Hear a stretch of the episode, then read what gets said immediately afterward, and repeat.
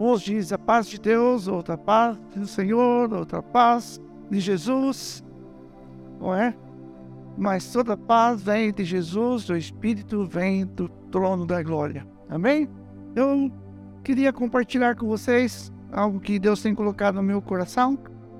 Os desafios que Deus tem lançado para mim, para alguns irmãos também. E eu queria partilhar isso com vocês. Antes eu queria fazer um pequeno diagnóstico daquilo que nós temos vivido e depois eu quero mostrar o desejo de Deus para a nossa vida.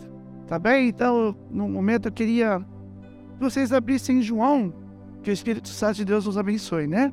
Capítulo 4, ou João, digo, Evangelho de João, capítulo 4, depois que Jesus ele vem ter com uma mulher samaritana e ele vem então conversando com ela e no verso 23 ele fala: vem a hora e é chegado que os verdadeiros adoradores adorarão o Pai é Espírito em verdade, porque o Pai procura tais que assim o adorem.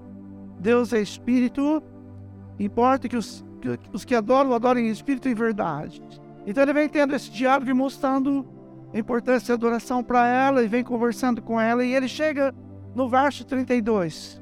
E os seus discípulos, então, lhe rogaram, dizendo, e muitas pessoas, essa mulher, então, ela vai e fala para as pessoas, lá está um homem que ele traz revelações, ele fala de Jesus, e muitas pessoas vêm. E os discípulos chegam, porque não estavam, e falam assim, olha, Rabi, come. E então ele fala... Ele, porém, lhes disse, uma comida tenho para comer, que vós não conheceis. Então os discípulos diziam uns aos outros, trouxe-lhes, porventura, alguém algo de comer? Jesus lhe disse, a minha comida é fazer a vontade daquele que me enviou e realizar a sua obra. Não dizeis vós que ainda há 4 meses até que venha a ceifa? Eis que eu vos digo, levantai os vossos olhos, e vede as terras que já estão brancas para a ceifa. E o que ceifa recebe o galardão, e ajunta fruto para a vida eterna, para que assim os que semeiam com o que ceifa, ambos se regozijem. Porque nisto é o verdadeiro ditado, que um é o que semeia, e o outro é o que ceifa. Eu vos enviei a ceifar, onde vós não trabalhaste. Outros trabalham, e vós, entrastes no seu trabalho. Amém? Eu queria falar sobre esse texto, mas antes queria fazer um pano de fundo, então trazendo para vocês diagnóstico daquilo que nós estamos vivendo e do que o Senhor fala conosco nesse texto. Nós vivemos uma ameaça muito forte da Igreja de Jesus nos nossos dias, mas também estamos vivendo um tempo ímpar na Igreja de Jesus nos nossos dias. Não é?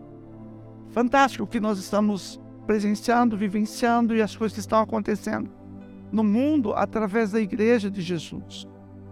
E a Igreja, ela é forte, cara. A Igreja, ela é poderosa. Quando eu falo Igreja, eu não estou falando das pessoas individuais. Quando eu falo da Igreja, estou falando de vocês aqui reunidos. Eu estou falando de vocês vivenciando o amor, vivenciando as batalhas, as lutas, os conflitos entre vocês. E o poder da Igreja está no poder do Espírito Santo, que entra no teu coração e leva você à reconciliação com os outros. Eu estava pensando ali que aquele que é nascido de Deus, ele vive essa reconciliação com os outros, assim como ele foi reconciliado com Cristo. Isso é normal. Mas a Igreja, ela vive um momento difícil, um momento de crise. E em Hebreus capítulo 12, verso 1, diz assim, olha, quem quiser abrir pode ler, estar comigo também. Eu esqueci de passar para os irmãos por alguém, ficaria mais fácil. Diz assim, Hebreus 12, 1. Portanto, nós também, pois que estamos rodeados de uma tão grande nuvem de testemunhas, deixemos todo o embaraço e o pecado que tão de perto nos rodeia e corramos com paciência a carreira que nos está proposta. Então ele fala das ameaças e fala para nós corrermos, desembaraçarmos, não é? Para nós... é termos paciência nessa carreira que nos está proposta. Então é um desafio para nós. Por que é um desafio? Porque a primeira coisa que tenta ameaçar a Igreja de Jesus somos nós mesmos. A igreja ameaça a igreja. Incrível, né? Mas sabe como ela ameaça a igreja? É com as distrações. Ela se distrai facilmente do foco que Deus, que Jesus comprou para nós sermos. Aí entra o inimigo das nossas almas, que também ajuda-nos. Mas você fala, mas como que é isso que Satanás ajuda a igreja? Ajuda sim, distraindo-nos para as coisas que são à nossa volta. Então, nós vemos que alguns crentes hoje, por exemplo, têm dificuldade de ir para a casa de Deus, de ler a Bíblia, de orar, porque acham que a vida se resume a essa vida. Mas Paulo fala que se a minha vida se resume a essa vida, eu sou miserável. Então, algumas vezes nós vivemos como as pessoas vivem, não é? Achando que a vida nossa é uau, é tudo isso daqui. É como o conceito de eternidade, quando você fala, olha, você tem a vida eterna, você fala assim, olha, eu tenho a vida eterna. Então, eu vou estar subindo nos ares com o corpo transformado, e nós cantamos aquele hino, de por ruas de ouro andaremos. Quem já cantou isso?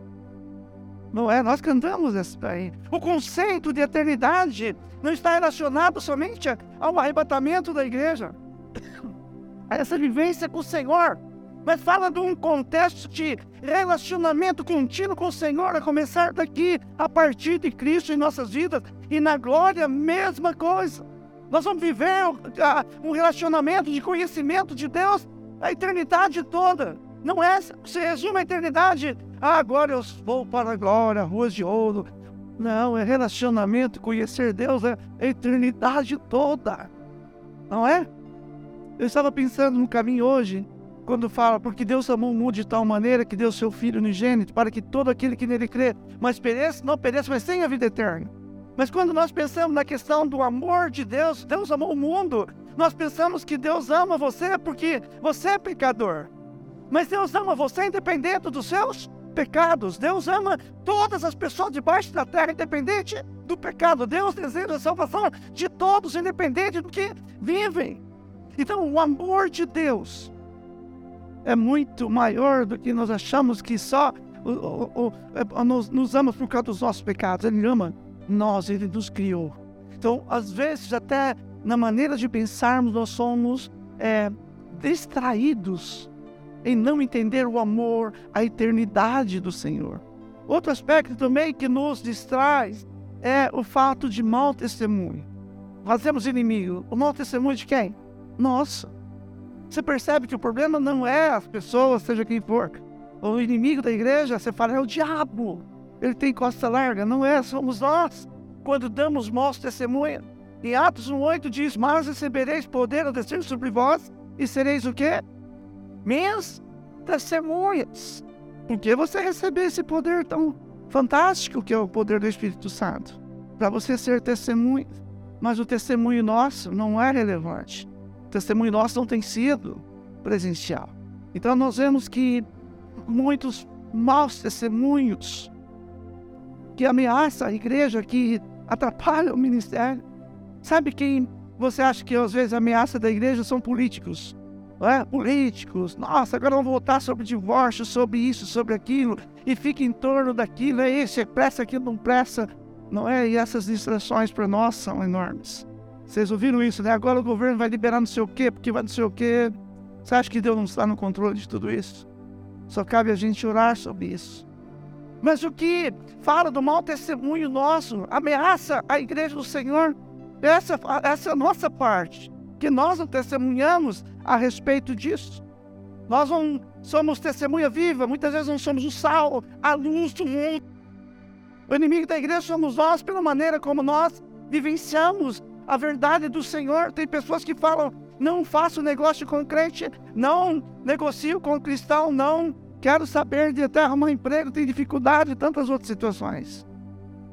Mau testemunho a respeito do Senhor. Não estão preocupados também o que as outras pessoas pensam ou acham. O poder do Espírito Santo é para testemunharmos com ousadia. Mas não somente falar, mas a vida transmitir isso. A vida revelar o Senhor Jesus para as pessoas. Então nós temos essa a questão. A pergunta que eu faço, você esqueceu quem é você?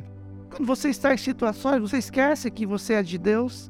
Você esquece que você foi chamado na autoridade para vivenciar coisas diferentes? Você esquece disso? Você tem vergonha de dizer que é um cristão? Como é isso? Então a igreja, ela tem ela mesma, ameaça a igreja. A outra coisa também é a qualidade espiritual da igreja. Então, quando você vai numa empresa ali, tem certas qualidades. Eu conheci uma empresa, um irmão que trabalhava nela, chamado Words. Vamos ver se eles me dão alguma coisa em falar deles aqui. É brincadeira. Mas o que a empresa, ele falava assim para mim, olha, o produto nosso é mais caro assim do que todo mundo. Mas a qualidade nossa é diferenciada. Não tem igual. Não vendemos qualquer coisa. Está falando de um produto que tem especificações exigidas, capaz de cumprir o papel que ela tem dentro do comércio, os produtos deles. Mas aqui, quando fala da qualidade espiritual dos cristãos, nós podemos fazer uma medida bem por baixo, bem por baixo. Precisamos ver que muitas pessoas creem na Bíblia, mas sentem felizes por conhecer mais a palavra. Vocês já viram isso? Sabe por quê? Já viu, irmãos, que quando vai ler a Bíblia, ixi, falou sobre o meu pecado, pula. Não é? Vira, pasta rapidinho, não quero ler sobre aquilo ali. Opa, depois talvez, agora não. Então a palavra, ela faz ele feliz pelas verdades que ela ministra em nossas vidas. Viver a Bíblia, algumas vezes como se ela não existisse. Quem lê a Bíblia todo dia aqui? Poucos, né? Poucos leem a palavra todo dia. Então, quando a gente pensa na qualidade espiritual, começa por quanto você gasta tempo na palavra, quanto você vivencia, Então, mas a Bíblia, ela fala também de crentes espirituais, crentes carnais. Ela fala também de fervorosos, também fala dos vagarosos na fé. A Bíblia também fala sobre os fracos da fé e os fortes da fé. E a Bíblia também fala de traidores, como Judas. Fala de homens como Pedro, depois foi usado pelo Senhor, mas ele nega o Senhor, negacionistas. Também a Bíblia fala. A Bíblia fala tudo, quem você é, quem nós somos, e não tem. Então nós podemos medir a fragilidade da igreja espiritual hoje, a qualidade de vida espiritual da igreja. E a medida então é, nós vemos guerras em todas as coisas, fazemos guerras em todas as coisas, em torno de coisas pequenas. Isso mostra quando Paulo ele fala a respeito, olha, quando eu devia dar para vocês em Gálatas leite materno, comida sólida, eu tenho que dar leite para vocês, porque vocês são meninos da fé, vocês são crianças da fé. Por quando é isso? Quando nós vemos aqui que tratamos as coisas pequenas da igreja e fazemos maior, uau, Aumentamos as coisas, geramos polêmicas, geramos conflitos, Ah, eu gosto disso, não gostei, sabe? Não gostei disso, não gostei daquilo, não gostei daquilo outro. Quando nós fugimos dos ministérios que Deus coloca na nossa mão, tem um monte de fugitivos da igreja. Não estou preparado. Estou passando por crise. Fugitivos. Nossa, como que a igreja ela está, fragilizada. Juventude muitas vezes apática. Esvaziamento das reuniões de oração, esvaziamento do ensino bíblico da palavra. Eu vi a igreja hoje, todos aqui, estudando com o pastor Lennon.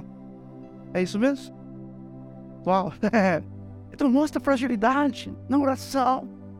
Nós vemos igrejas, não precisam mais, por exemplo, quando abro uma igreja, eu vejo que só tem um salão enorme, bonito, moderno, mas não tem salas para dar aula, cara. Não tem escola dominical. Por quê? A igreja moderna. Mas não é a igreja, porque a igreja foi chamada para discipular, ensinar pessoas. E essa é a visão que nós temos. Ensinar, fazer as pessoas crescerem, ter entendimento. Eu passei por minha classe de novos convertidos, uma fita chamada Etal, na Nova Cívica do Brasil. Muito legal. Vocês já assistiram alguns aqui. E aí os índios pregam para os índios, ele percebe que havia, os índios adoravam a Deus, adoravam os espíritos. E ele então muda o método de dar estudo. Até o André faz isso, eu fazia isso também.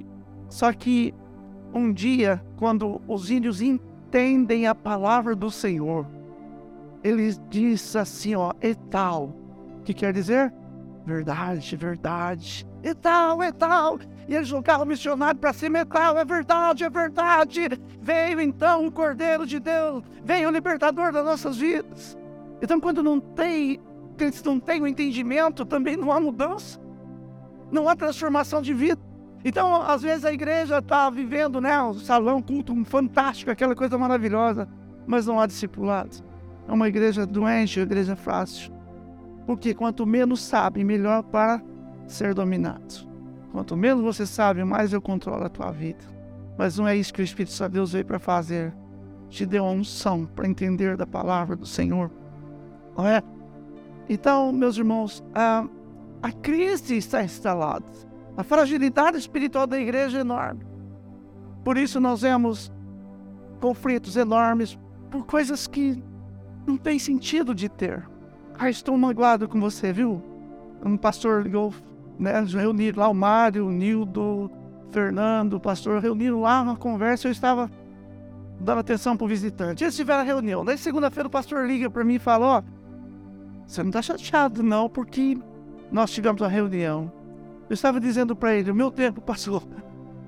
A gente vai amadurecendo e vai vendo que são coisas importantes para nós caminharmos. E se eu não confiar na lealdade das pessoas, então, que estão comigo, não tem como andar, não é verdade? Mas o que Deus está querendo dizer e você não está entendendo. O que Deus quer dizer para você nessa noite, você não está entendendo. O que Deus está dizendo para você ao longo do tempo neste lugar e você não está entendendo. Você precisa entender o que Deus está falando com você, o que Deus estabeleceu como propósito para você. Talvez você acostumou a chegar na igreja, vem aqui, assiste o culto e vai embora, amém, glória a Deus. Semana que vem de novo, tem ensaio, tem oração, tem isso. Tá bem, mas o que Deus está falando com você e você não está entendendo. Então nós temos um diagnóstico mais ou menos do que tem acontecido com a vida da igreja. Eu estava fazendo um estudo sobre a questão da igreja de... As igrejas do Apocalipse, 5 delas com problemas. A Pérgamo, Éfeso, ela abandonou o primeiro amor. Não é isso que está acontecendo? A segunda foi Pérgamo, falsa doutrina, prostituição e uma igreja mundana. Tiatira, paganismo, imoralidade. Eles agiam como discípulos de Jezabel. Um espírito de malícia, um espírito perverso, mundano. Sardes, vocês achavam que estavam vivos, mas estavam mortos. A igreja muitas vezes vive isso no geral. Laodiceia, soberba, considerava-se independente de Deus, mundana também. Sabe, mas todas eram a igreja de Jesus com todas as dificuldades. Mas nós temos um diagnóstico hoje real da igreja. Nós temos um diagnóstico em capítulo 24 de Mateus, no momento que a igreja está passando, vivenciando. Nós temos... vendo que o amor de muitos vai esfriar. Nós vivemos esse momento que a igreja está fragilizada. Mas você já percebeu que, diante dos conflitos da sua vida, é a maneira que Deus ministra em você? Quando você está em certas crises, o Senhor te visita com a palavra, ou usa alguém e levanta você e dá um ânimo dobrado? Na crise, nós temos uma oportunidade de Deus fantástica. E é isso que Deus está nos dando como igreja, uma oportunidade única de vivenciar coisas fantásticas de Deus. Sonhos que Deus tem em relação às coisas da terra. Estabelecer o seu reino. Mas você é o canal de Deus para isso. Mas o texto que nós lemos aqui, quando fala a respeito de João, quando depois daquela mulher, ele vem, as pessoas vêm falando... Agora, preste atenção, o que Deus está tentando dizer para você, procure entender. Ele disse, uma comida tenho para comer, que vós não conheceis. Ele está dizendo aos seus discípulos, mas alguém trouxe alguma coisa, algo para comer? Jesus diz, a minha comida é fazer a vontade daquele que me enviou a realizar a sua obra. Comer de Cristo, comer da vontade de Deus. Alimentar-se das coisas espirituais. Não está falando de comer de Cristo, mas Cristo, sendo Gálatas, capítulo 4, 19, disse, Cristo, desde Paulo, é Cristo sendo formado em vós. É comer do Senhor, é alimentar do Senhor, é beber do Senhor Jesus. Quem tem sede, vem a mim. Quando ele está falando quem tem sede, vem a mim, ele está falando do Espírito Santo que viria, o qual veio sobre a igreja de Jesus, está em você, no seu coração hoje. Então nós precisamos é comer, alimentar espiritualmente. Porque se é o alimento da carne, eu colho morte e corrupção, vai ser o alimento do Espírito, paz e vida. Nós temos dois famintos na nossa vida. Um faminto se chama, o nome dele chama concupiscência. Desejo forte da carne do velho homem. É terrível sobre a tua vida. E ele está faminto. Faminto no fato de você alimentar-se das coisas da carne do mundo. E ele está faminto em que você vá comer das coisas, das lavagens que são apresentadas por ele. E não sustentam a tua vida, mas corrompe você. Corrompe em todos os aspectos da tua vida. Então quando ele fala da concupiscência, desse desejo forte que existe dentro de você. Mas ele fala do outro lado também, que é o Espírito de vida, do Espírito Santo que habita, você alimenta do Espírito. Então quando você come de Jesus, você bebe da água, da fonte que jorra e não seca nunca. Você vai ter um outro comportamento, transformação de vida. Porque para você, para mim, viver a vida aqui na terra, se não for cheio, na palavra, cheio do Espírito Santo, nós vamos ter dificuldade de vencer o outro lado. Nós vamos ter dificuldade de viver o que Cristo nos chamou para viver. E quando Ele fala aqui, ó, eu lhe dei uma comida que tem para fazer, que vós não conheceis. E Jesus disse, a minha comida é fazer a vontade daquele que me enviou e a realizar a sua obra. E a comida que nós temos, Jesus, é para nós realizarmos a obra que Ele estabeleceu para nós como igreja. É para nós juntarmos como igreja corpo, a igreja forte, a igreja poderosa de Jesus, numa unidade de espírito, uma unidade de propósito e entendimento. E dizer em nossos corações juntos, nós vamos alcançar essa cidade para Jesus. Nós vamos alcançar esse lugar para Jesus. Nós vamos avançar na igreja. Como igreja, na sociedade que nós temos. Eu continuo falando para vocês e estou orando até para um carro, um outro carro melhor para mim. Uma caminhonetinha, seja o que for, porque moto minha esposa falou, nem brincando. Se você arrumar uma moto para fazer o que você quer fazer, a mala está lá na porta, porque eu não quero ficar viúva. Mas quando eu olho, eu venho para cá, naquele caminho, eu vejo que as pessoas subindo, indo para casa, eu vejo, quando eu entro para dentro dessa chácara, eu vejo tantas pessoas. Quando eu olho nessa cidade, eu não achava que o Cipó em Bugaçu fosse tão grande como é. E o meu coração tarde de alcançar essas pessoas. E eu tenho no meu coração que o Senhor não vai me permitir que eu fique muitas vezes mais à frente de igreja, mas que eu vá para esses lugares buscar pessoas. E vai chegar o tempo disso de Deus para a minha vida. Mas o que eu quero dizer para vocês é que o coração da gente tem que arder por essas pessoas. Eu sempre tenho dito para as pessoas, não é amar as pessoas para ser membro, buscar as pessoas para a igreja crescer. Essa ideia é errada. É buscar as pessoas para serem preparadas para a vida, preparadas para ser servas do Senhor, discipuladores. Mas vocês aqui são o canal de Deus para isso. Ele diz, olha, alimente, eu como da comida dos céus. Por quê?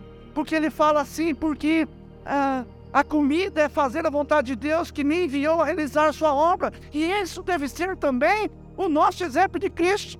A comida nossa é fazer a vontade de Deus. A comida nossa é realizar o propósito que Deus tem para ganhar vidas para Jesus. Mas talvez é distante isso que eu estou falando para o seu coração. Sabe por quê? Porque você tem dificuldade de entender o que Deus tem tentado dizer para você. Você está com dificuldade de entender o propósito de Deus para a tua vida. Eu sei que quando Adão pecou, ele fez uma desgraceira no mundo, em todos os aspectos.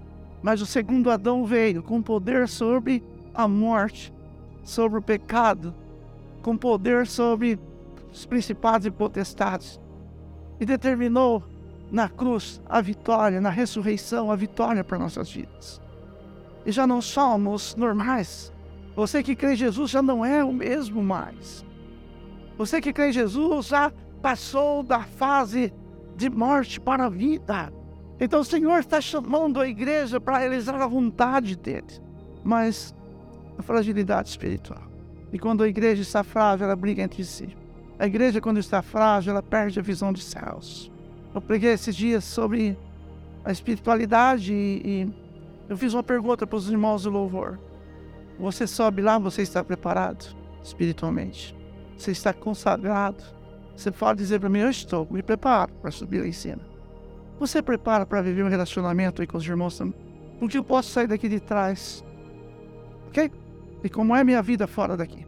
Como é os meus relacionamentos fora daqui? Como é a minha vida com a palavra? Como é a minha vida na oração? Qual é a visão? Qual o sonho meu como pastor? Qual é o sonho meu como Romeu? Qual é o sonho da igreja? Qual é o teu sonho com a tua igreja que Deus colocou? Olha as distrações, aí você fica brigando. Vou brigar com aquele menino. Aí eu jamais continue. Eu vou desviando de todo o propósito de Deus. Isso mostra que eu sou infantil na fé. Isso mostra que eu não amadureci. Isso mostra que eu preciso crescer como pessoa. Algumas vezes eu sei que nós pecamos como pastores. O irmão não está preparado para ministrar uma adoração lá na frente. Não está preparado para trazer uma palavra que nós colocamos. Aí o diabo fala, ai que delícia, peguei um ali. Mas está adorando. Mas não está purificado para estar no altar. Os relacionamentos estão quebrados. Sabe quem é culpado? Você, eu. Aí você humanamente pode dizer, fazer acepção de pessoas, você pode na sua meninice dizer, pastor, está tudo errado, você pode dizer um monte de coisa, mas você não tem entendimento espiritual. Se você não está preparado para as coisas do reino, servir o reino de Deus, você é um canal fácil para o diabo derrubar você. Você vai ter ciúmes dos outros, você vai ser fofoquento, você vai achar tudo errado, nada está certo. Você não consegue compreender as pessoas e as batalhas que ela tem. Você não consegue ter palavras de vida para as pessoas. Mas, meus irmãos, Deus está chamando você para comer. Deus está chamando você para novas coisas. Para você deixar essa vida antiga e passar a viver um novo tempo na sua vida. Alimentar do Senhor. Jesus disse, a minha comida é fazer a vontade daquele que me enviou. Aí ele diz assim, não dizei vós que ainda há 4 meses até que venha a ceifa?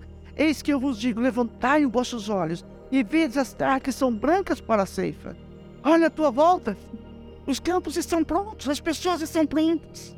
As pessoas estão esperando uma resposta dos cristãos.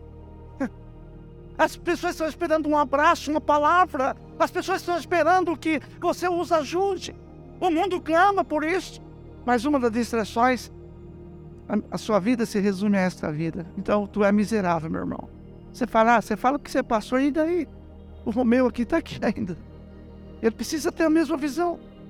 Aí ele fala, e o que ceifa recebe o galardão e ajunta o fruto para a vida eterna, para que assim o que semeia como o que ceifa, ambos se alegrem. Porque foi a briga uma vez com Paulo. Um dizia, eu sou de Paulo em Atos, eu sou de Apolo, mas quem deu o crescimento? Não importa. Se você planta, eu colho. Eu conversava com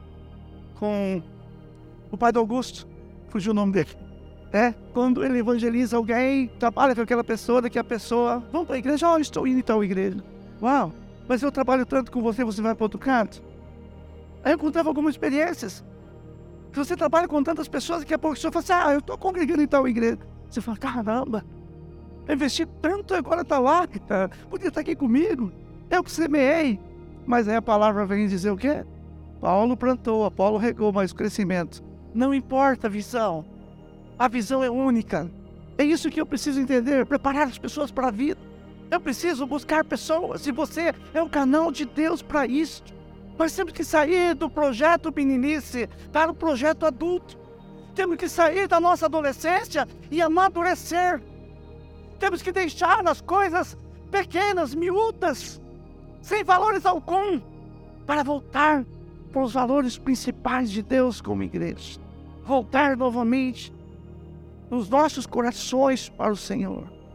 Quem tem sede, veio. Quem tem fome, eu tenho comida. É isso que o Senhor está falando. A eternidade é a mesma coisa. Vamos comer, vamos conhecer o Senhor eternamente. Vamos alimentar eternamente. Mas agora é o reino de Deus. Agora é o momento de nós começarmos a viver isto também. Você vai esperar chegar no céu para viver isto?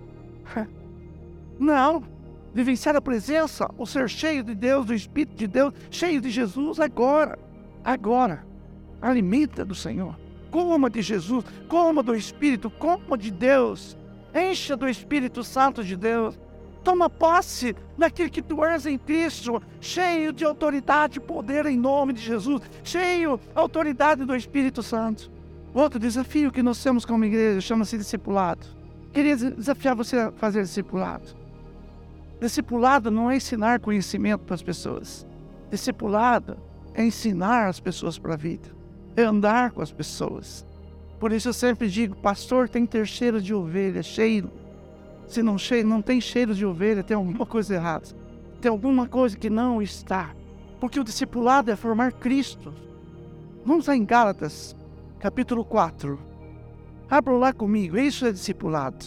E é isso que nós precisamos. Não está falando então de passar a transmitir conhecimento. Mas diz assim, meus filhinhos, por quem de novo sinto as dores de parto? Até que Cristo seja formado em vós. Cristo formado em vós. Eu queria fazer uma ilustração agora de pai e filho. Augusto, vem cá. Pai e filho. Sabe o que isso significa? Que o meu discipulado para com ele não é encher a mente dele de conhecimento, mas é andar com ele, ensinar valores da vida. Mas isso todas as pessoas podem fazer. Eu não preciso ser pastor para discipular. Ele parece um pouquinho porque me chama que são gordinho igual eu, vesgo igual eu, tá mandando ter verso meio igual parecido com eu mando e tal. Mas isso é um sinal que alguma coisa eu tenho passado para ele. É de pai para filho. Assim como o pai tinha uma intimidade com o filho, assim nós precisamos também ter com as pessoas. Gerar filhos espirituais. E Deus chamou você também para gerar filhos espirituais comigo. É quando Deus coloca a vida na tua mão e você sabe, eu tenho que cuidar dessa pessoa. Eu tenho que instruir na verdade no caminho. Não é encher a cabecinha dele de conhecimento. Não é encher de teologia. Mas fala da vida com Cristo. De fazer o quê? Formar Cristo nesta vida. Formar Cristo nesta vida. É formar Cristo na vida das pessoas. É isso que Deus nos chamou e eu quero animar você para gerar vida. Discipulado. Ministrar na vida das pessoas. Andar com as pessoas. Ter palavras de vida para as pessoas.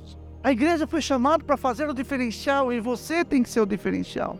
Eu tenho vários testemunhos que eu poderia dar para vocês sobre essa questão. Mas eu sou feliz, porque Deus colocou no meu coração trabalhar em função de gerar vida, Cristo crescendo nele. Mas não para a glória, não para encher a igreja, mas para as vidas caminharem com Cristo, para as vidas andares da presença do Senhor.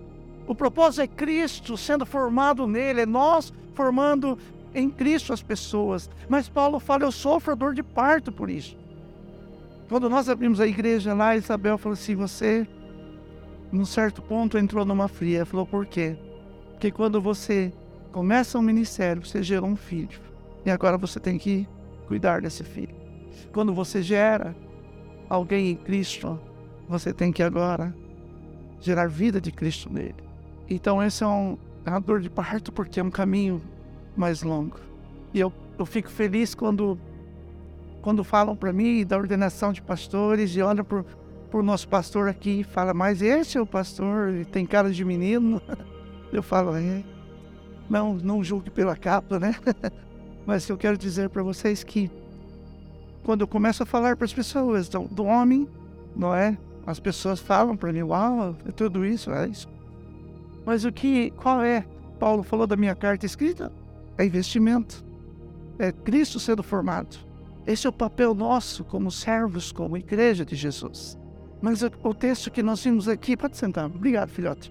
Mas o que Deus fala para nós aqui? Fala que nós precisamos comer, alimentar. Você precisa deixar de ser menino, menina e crescer. Precisa rever valores. Precisa rever caminhos que você tem vivido. E nós precisamos doar nossas vidas para o Senhor. E essa crise que nós estamos vivendo, dá essa oportunidade. Essa fragilidade espiritual que você tem. Essa dificuldade que você tem de relacionar com o Senhor. A dificuldade que você diz para mim, a senhora, não consigo achar tempo para gastar com Deus. Não consigo achar tempo para ler a Bíblia. Não consigo achar tempo para orar. Deus está dando oportunidade para você mudar isto. Eu lembro de um tesoureiro da igreja, Flávio, da igreja Batista de Nova Vilhena, em Vilhena. E ele um dia disse para mim, a minha vida é muito corrida, mas eu levantava tal hora para trabalhar, agora eu levanto um pouco mais tarde para me gastar um tempo com Deus. David disse a mesma coisa para mim, o outro irmão. Eu não acho tempo, então eu acordo mais cedo. Agora eu achei tempo com Deus. Porque se você é servo somente de serviço na casa de Deus, você é problema. Vai chegar uma hora que você vai encontrar alguém que vai te confrontar. E você vai dar respostas carnais, não espirituais. Se você é servo de serviço, você se sente alguém estando realizando alguma coisa na igreja. Mas quando você é servo de intimidade com o Senhor, não tem problema se eu vou pregar hoje. Não tem problema se eu vou estar tocando ou não hoje. Não tem problema se alguém tomou a minha frente e fez. Não é problema. Não é problema se tem as pessoas que são afoitas e vão na minha frente naquilo que eu tenho para fazer. Não tem problema. Se você é servo de serviço nesse lugar, você está servindo a si mesmo, não ao Senhor da Glória. Você não é servo de intimidade de Deus. Se você tem esses picuinhas, essas coisinhas, você é imaturo. Você tem que sentar no banco e crescer. Não queira servir o Senhor sem um relacionamento com o Senhor. Se você não vai ser bênção. Você só vai arrumar confusão. Vai ser líder que traz confusão. Vai ser pastor que traz confusão. Você vai ser no louvor que traz confusão. Vai ser parte da diretoria que traz confusão. Você não tem visão espiritual. Você tem de si mesmo. Você nem sabe o que Deus quer. Tô ali, ó. Então, Deus está chamando a gente para alimentar da verdade. A única maneira de você crescer alimentando de Cristo. Alimentando do Pai e do Espírito Santo. O único jeito é nós nos rendermos à palavra do Senhor. E se você não sente, não tenha medo de dizer, olha, eu vou crescer um pouco mais, eu estou com dificuldade nisso. A crise te dá oportunidades, seja inteligente. Mas o que o Senhor nos chama por nós, Cristo está sendo formado em você, não por mérito seu. Eu volto a perguntar o que Cristo está tentando dizer para você. Deus está tentando, o Espírito Santo, e você não consegue ver na tua vida. O que Ele está mostrando e você não enxerga. Abra teu coração ao Senhor. Amém? Gostaria que você fechasse os seus olhos e dá oportunidade para você se posicionar com o Senhor. O que Deus está tentando falar com você, você não via, agora vê. E Deus está te chamando para um novo tempo. Se ainda não tem maturidade, não tem problema, mas hoje é a oportunidade de Deus para você tentar começar. Se os seus relacionamentos pessoais não são bons aqui na igreja, é a oportunidade de você começar. Se não é na sua casa, se não é na sociedade, no trabalho, é a oportunidade de Deus para você começar. Como Jesus disse, a minha comida consiste em fazer a vontade daquele que me chamou para realizar as coisas que Ele estabeleceu. E Deus está chamando você para isso, comer de Cristo, para fazer a vontade e realizar os propósitos de Deus nesse lugar. E Deus te chama, como me chamou com essa palavra. Eu queria desafiar você. Fique em pé se você tem o desejo de falar, Senhor, eu preciso de ser curado, eu preciso, Senhor Deus, de libertação, eu preciso viver essa visão do Senhor, eu preciso ler a Tua palavra, comer do Senhor, eu preciso vivenciar o poder do Espírito Santo, eu preciso testemunhar de Jesus. Fique em pé, eu quero orar por você. Se isso está no seu coração, tem uma música que fala, eu me rendo. Né? Eu me rendo, né? Se renda ao Senhor. Hoje a irmã perguntou para mim, o senhor está ansioso? Eu falei, meio agitado, eu falei, estou. Mas eu sabia o que Deus estava falando no caminho comigo o tempo todo. Eu estava ouvindo o que Deus estava ministrando no meu coração. E eu entendo o que Deus quer fazer através da minha vida e na minha vida. E Deus tem confirmado as palavras por várias maneiras do propósito dele comigo. Usado profetas, usado pessoas, usado irmãos para falar comigo. Eu entendo. E eu abri meu coração para o Senhor no caminho para cá. Porque eu quero comer mais do Senhor na minha vida. Precioso Deus e querido Pai, em nome do Senhor Jesus, Senhor da Glória, nos rendemos a Ti nesta noite, Pai. de verdade, sinceridade de coração. O Senhor sabe das guerras que existem dentro de nós. O Senhor sabe, Pai, de tantos conflitos que temos na nossa alma. Mas, Senhor, o Senhor é Deus de misericórdia.